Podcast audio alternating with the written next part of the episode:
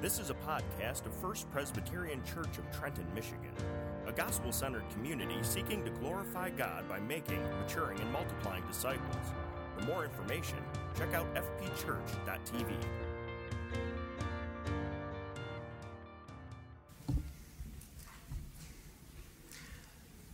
As the kids are making their way to their classroom, uh, I would encourage you to pick up a Bible uh, and turn with me to Luke chapter 21. Have the privilege of continuing through the book of Luke today. Our passage is in Luke chapter 21, and we will begin reading in verse 20 and read through verse 28. Luke 21, 20 through 28. Hear the word of the Lord. But when you see Jerusalem surrounded by armies, then know that its desolation has come near. Then let those who are in Judea flee to the mountains and let them who are inside the city depart, and let not those who are in the country enter it. For these are the days of vengeance to fulfill all that is written. Alas for women who are pregnant and for those who are nursing infants in those days, for there will be great distress upon the earth and wrath against this people. They will fall by the edge of the sword and be led captive among all the nations. And Jerusalem will be trampled underfoot by the Gentiles until the times of the Gentiles are fulfilled. And there will be signs in sun and moon and stars, and on the earth distress of nations and perplexity because of the roaring of the sea and the waves, people fainting with fear and with foreboding of what is coming on the world. For the powers of the heavens will be shaken. And then they will see the Son of Man coming in a cloud with power and great glory. Now, when these things begin to take place, straighten up and raise your heads because your redemption is drawing near. Good morning, church. As you uh, have your Bibles open, we'll be referencing Luke 21. The text that just was read, read from verses 20 through 28. Um, and I would just draw your attention to verse 7 of that same chapter is what you're going to see today is Jesus is actually answering this question. Notice verse 7. And they asked him, Teacher, when will these things be? And what will be the sign when these things are about to take place? Let's look to the Lord in prayer. Heavenly Father, we come before you, and Lord, um, we admit that we live in a difficult time.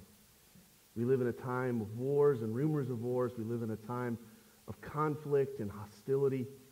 We live in a time of struggle. And Lord, we know that that struggle is not just outside of us, but that struggle is within us. Temptation, wars against our spirit, the old man, the flesh, seeks to battle us, Lord. And we pray that we would have a hungering and a longing and a thirsting for that glory which is to come. We pray that our eyes would be fixed on heaven, that our minds would be fixed upon the glory of the revealed Son of God. The time that is promised when there will be no more weeping, no more pain, no more suffering, and no more death. And God, as our eyes are fixed there, may you truly be our chief delight. Lord, we know there are many in our midst that are struggling in a variety of ways. We pray, Lord, for those who are struggling physically. We pray, Lord, for those who are battling uh, illness. Many have um, doctor appointments and treatments that are staring them in the face. And God, I pray that you comfort them, that you would guide them, that you would minister to them in their hour of need. Lord, we know that you are the great physician, and so we go to you for help as you are not only the carer of our soul, you are the very creator of our being. And so, Lord, we pray that we would look to you for true healing, that we would recognize it is your hand that ultimately fixes what is wrong. But we know there are some in our midst that are struggling with depression and anxiety, fear. God, we pray that you would comfort them in this very moment, this very time. That their eyes would be removed from the things that concern them to the joy that awaits them in the person and work of Jesus. We pray that that would bring a great comfort and peace. Lord, we pray for those who are struggling with sin. You know, there are many who are still tempted by things from the past. There are still some who feel shackled or even bound by temptation and sin, the guilt, the shame. And yet, Lord, we know that Scripture declares that we are freed in Christ. I pray that our brothers and sisters would experience that freedom.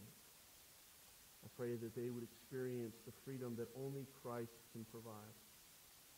And so, Lord, as a congregation, we come broken, struggling, warring. We come and we sit under your word today, and we ask you to minister to us through your Spirit. We pray that you would unblock our ears, that you would unblind our eyes, that you would soften our hearts. God, that we would be transformed, that we would be changed and made more and more in the image of your beloved Son, our Savior, Jesus Christ.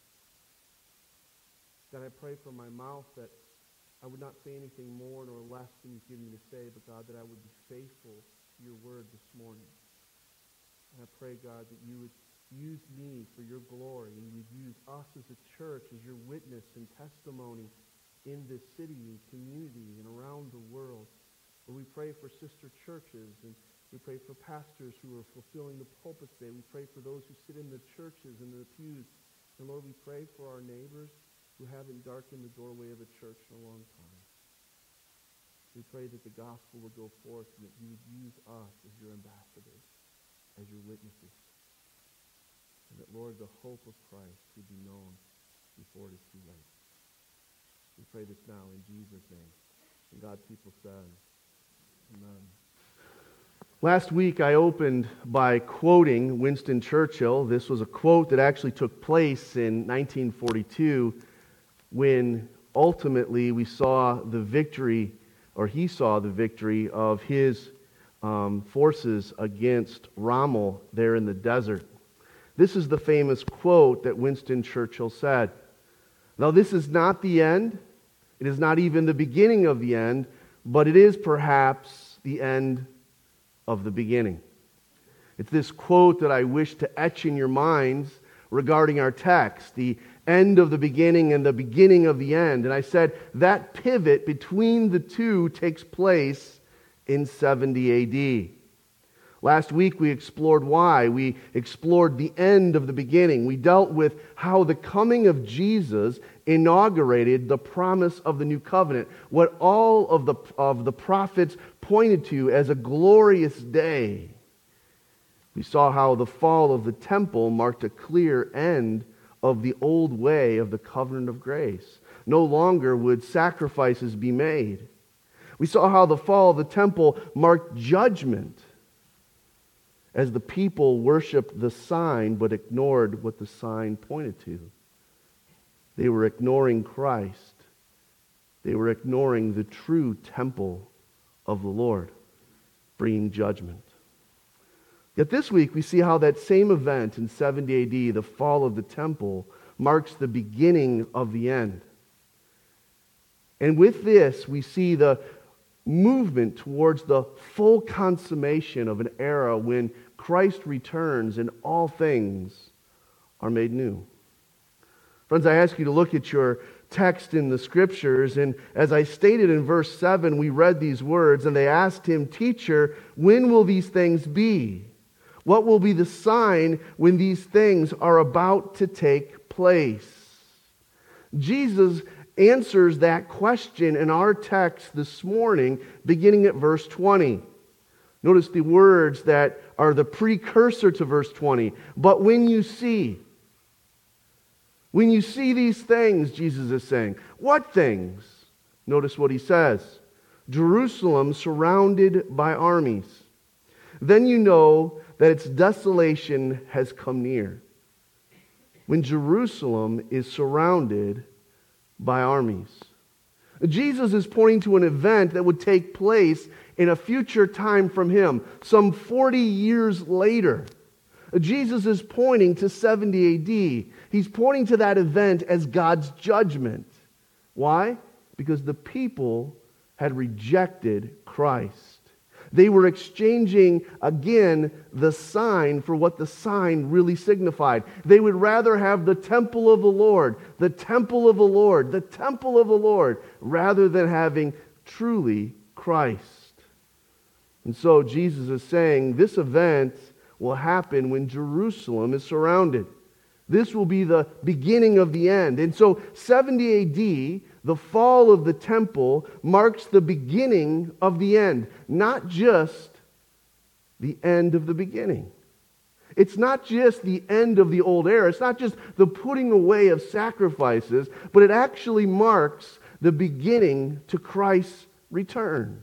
A new era of judgment for all those who reject the Christ that has come. The details are now given. We move on and we read in verse 21 Then let those who are in Judea flee to the mountains, and let those who are inside the city depart, and let those who are out in the country not enter it. For these are the days of vengeance to fulfill all that is written. You see, Jerusalem was surrounded by armies. The specific army that they were surrounded by was the army of Rome. And this took place in 70 AD. The historian Josephus goes to great details to tell us the accounts. He tells us that after several long months of siege, in which the people faced f- severe famine, finally the Romans invaded. And invading the city, they burned the temple. They took captive and killed almost every woman and child. And what does Josephus say about this event? He says this event marked God's anger being poured out as judgment. Friends, this event in 70 AD is what Jesus was referring to. This idea of the day of vengeance, verse 22, to fulfill what was written. What was he referring to? Jesus is referring to the law in Deuteronomy chapter 28, verses 15 and 16, which generally says this If you will not obey my voice, if you will not obey the voice of the Lord, then cursed you will be in your city. Judgment will come upon you. And Jesus is saying that will happen. And we look back, and it did happen. Jesus offered a picture of that devastation, talking about women who were pregnant and were nursing, how horrible it would be in that day. He talks in great detail about the captives being led away to the other nations and many falling by the edge of the sword. All of this handing, happening at the hands of the Gentiles. Verse 24. And again, the historian Josephus says, it happened. Jesus is again proven as an accurate and true prophet. But he's more than a prophet. Jesus was the Christ. Jesus is, in fact, the Messiah to whom these individuals rejected, and God brought his judgment. And yet, notice, Jesus gives instructions to his disciples regarding this 70 AD happening. He says in verse 21, let those who are in Judea flee to the mountains. In verse 21, he continues, let those who are inside the city depart from it. He goes on to say, anyone who's not in the city but in the country, don't come to the city. This is a stark contrast to what you would usually expect in those day and age. Those outside the city would usually run to the city for protection, for safety, as for defense but not here. Jesus is actually telling his disciples don't run to the city for safety. The opposite is true run from the city. He's telling his disciples what to expect in the judgment and what they should do is to flee. Notice Jesus never said he was going to take his disciples from that, but through that experiencing, they were to run from it, run to the hills.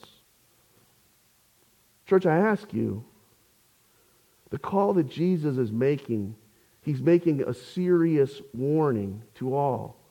But the question is this do we listen? Do we hear his warning of the judgment for those who reject the Christ? In verses 25 through 27, we're told of a time of reckoning as well as a time of redemption. In verses 25 through 27, we read this And there will be signs in sun and moon and stars, and on the earth distress of nations, in perplexity because of the roaring of the sea and the waves, people fainting with fear and the forbearing of what is to come in the world. This is a picture of not what would take place in 70 AD, but a picture of the future reckoning that God's judgment would bring. See, Jesus predicted a judgment that did take place, but Jesus also prophesied of a future judgment. Uh, Jesus was talking about an already event and a not yet event. We would do well to remember what the theologians teach us, constantly telling us of the, of the double meanings within Scripture, of an already and not yet. 70 AD serves as a reminder of the judgment that we will face if we are not in Christ, if one rejects Christ. It talks about the judgment that is yet to happen. We're not standing alone. Church history has forever spoke of this. Listen to the words of Charles Spurgeon, that prince of preachers. He says, The siege of Jerusalem and the destruction of the temple serves as a kind of rehearsal for what will be. He's saying what took place in 70 AD serves as a rehearsal of the ultimate judgment that will come when Jesus returns. The point is, we do well to listen to Jesus, the one who is faithful and true. Jesus offers warning about the future day of a reckoning, a reckoning of judgment. He talks in great detail about the signs. Listen to verse 25. The sun and the moon and the stars, and on the earth the distress of the nations and perplexities because of the roaring of the seas and the waves. He seems to talk about the, the, the signs that are up there, the signs that are down here, the signs that are in the sea, the signs that are all around us of the judgment of God. People fainting with fear, he talks about in verse 26 for threatening that is coming upon the world. Notice the fainting. The people faint with fear because they don't understand what's taking place. They're overwhelmed by what they see and what they experience. And yet they shall see something that will not leave them wondering. Look what it says in verse 27 they shall see the Son of Man coming in a cloud. And notice how he's adorned in power and with great glory. This is clear that when he comes, all will recognize him. None will be left wondering, who is he? What is he doing? This will be abundantly clear, but the problem is it will be too late. Here, Revelation chapter 19, verses 11 through 16. It says, Then I saw the heavens open, and behold, a white horse. The one sitting on it was called Faithful and True. And in righteousness he judges and makes war. His eyes are like the flame of fire, and on his head are many diadems. And his name is written that no one knows but himself. He is clothed in a robe dipped in blood, and the name by which he is called is the Word of God and the armies of heaven, arrayed in fine linen, white and pure, were following him on white horses. From his mouth came a sharp sword, in which to strike down the nations, and he will rule them with a rod of iron. He will tread the winepress and the fury of the wrath of God Almighty. And on his robe and on his thigh were written this King of Kings and Lord of Lords. Friends, when Jesus comes a second time, he does come with power and glory. But it's not like when he came the first time. When he came the first time, he came humbly as a servant, a baby to, to save. The second time Christ comes, he comes to judge. Notice the language in verse 27. He's referred to as the Son of Man. Where is this language found? It's found in Daniel's prophecy, where Daniel talks about the victorious one, the one who comes with victory, the one who comes to bring judgment. Friends, the wrath of God is nothing to be ignored. As Revelation 19 puts before us, we're to take God's word serious, for Jesus has been faithful and true.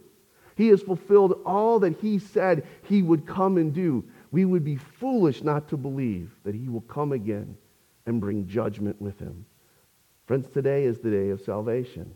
Scripture makes it abundantly clear that today is the day to repent and believe, for when he arrives, it will be too late. For this world, this event means judgment. For the world, this event means a reckoning. But for the church, this same event, Jesus returning with power and glory, means redemption. It means redemption. Jesus assures his disciples of that redemption. Look at verse 28. He says, Now when these things take place, or when they begin to take place, he calls them to straighten up, to raise their heads. Why? Because your redemption is drawing near. Relief has arrived. Notice this idea of straightening up and raising your heads. What was the reaction of the world? They feared, they trembled, but not the believer. The believer is encouraged to straighten up. Uh, the, the believer is encouraged to, to lift his head, to, to, take, to take focus on the glory of the one who comes because he comes to save, to save his church. To bring justice to the world, yes, but to bring salvation to his people. Pastor Ligon Duncan points this out.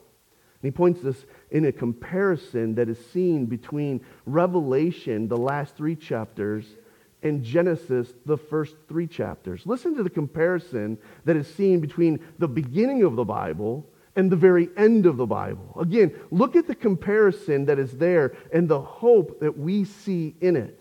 In Genesis chapter 1, we're told of the creation of the heavens and the earth. In Revelation 21, we're told of the new heavens and the new earth. In Genesis 1, we're told of the great luminaries that control the rhythms and the order, the sun and the moon. In Revelation 21, we're told that there is a world with no sun or no moon, for God and the Lamb will be the light to their people. In Genesis chapter 3, we're told of the paradise lost. In Revelation chapter 22, we're told of the paradise restored. In Genesis chapter 3, we're told of a crafty devil. But in Revelation chapter 20, we're told of a devil condemned. In Genesis chapter 3, we see fellowship broken with Adam because of his sin.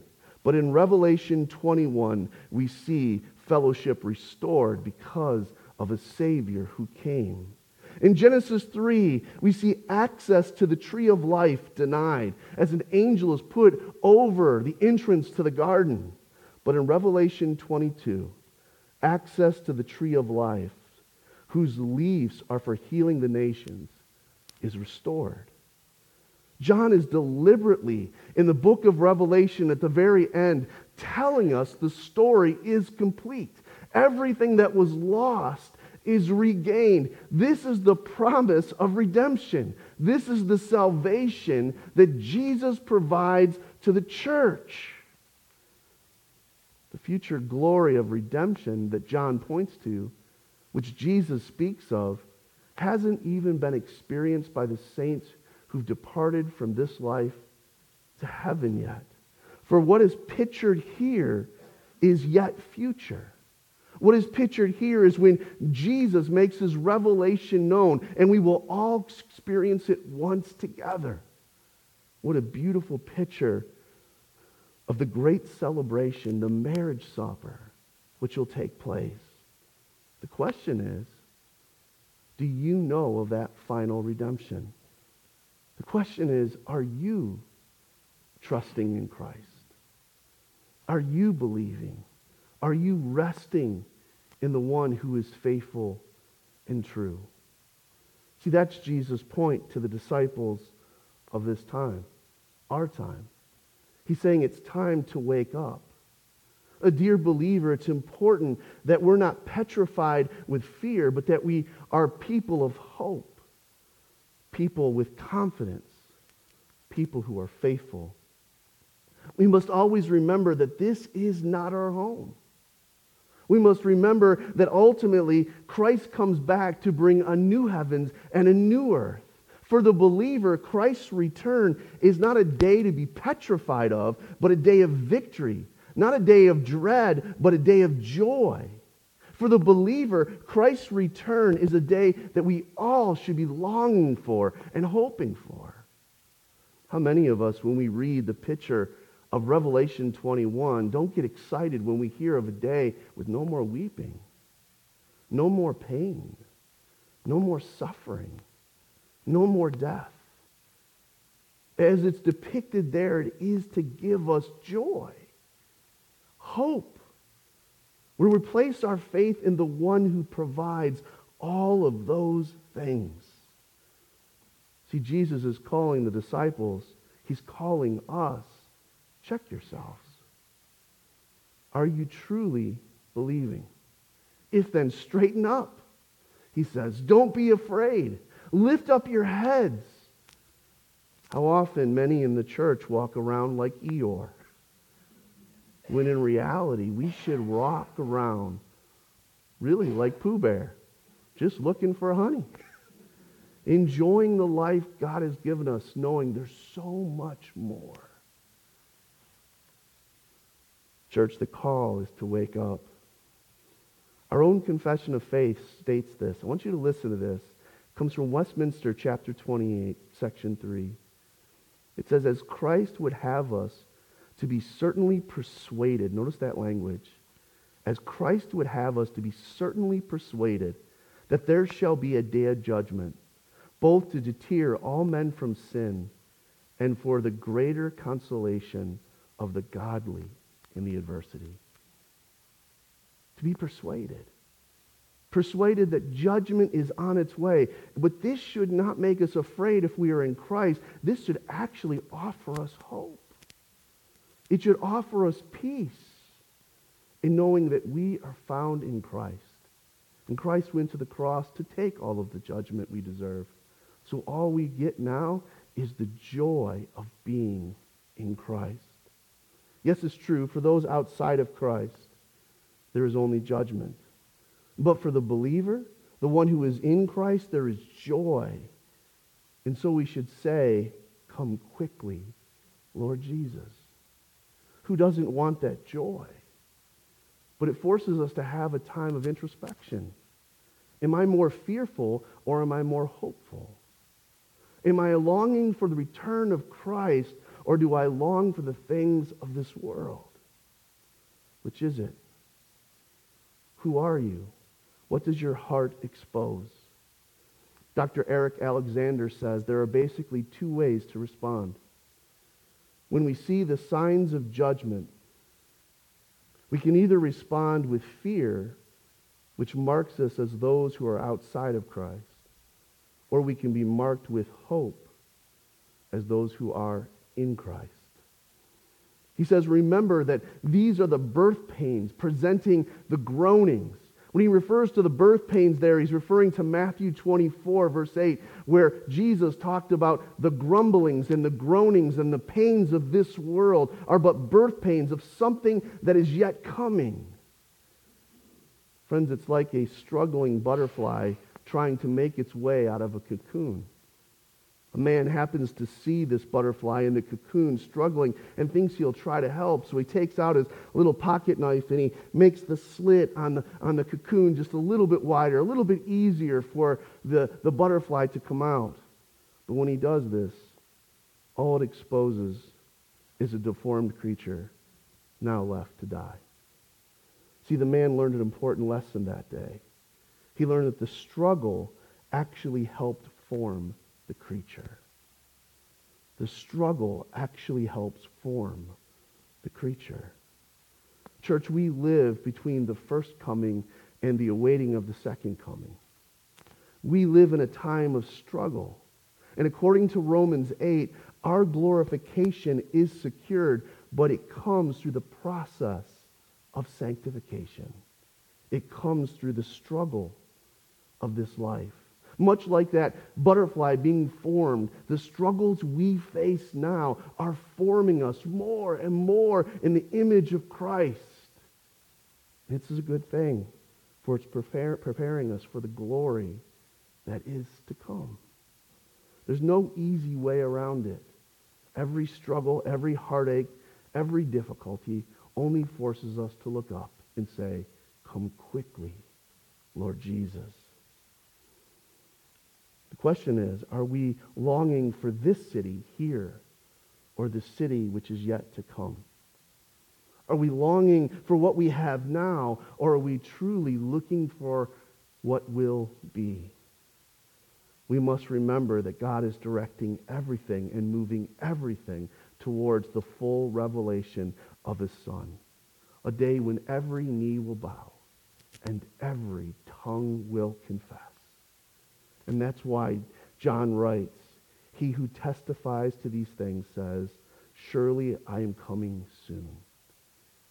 The glorious one is coming soon.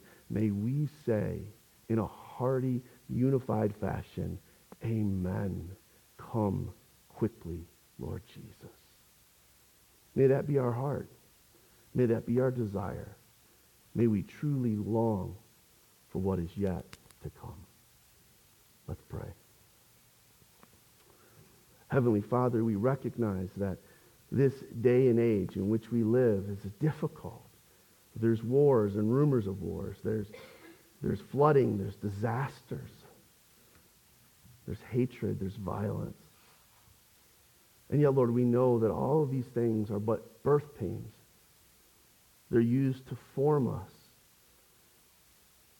through the work of the Spirit and the Word, we are formed more and more into that beloved image of Jesus. And so, Lord, we know that the promise of judgment, while it scares the world, should actually bring us hope. For Jesus has taken the judgment for us already. May our confidence be in him. May our joy be in him. And may we say with the historic church, come quickly, Lord Jesus. May our eyes be fixed on what is yet to come, and may our joy be found in the one whom that coming reveals. We pray this in Jesus' name. And God's people said, Amen. This has been a podcast of First Presbyterian Church in Trenton, Michigan. For more information, please visit us online at fpchurch.tv.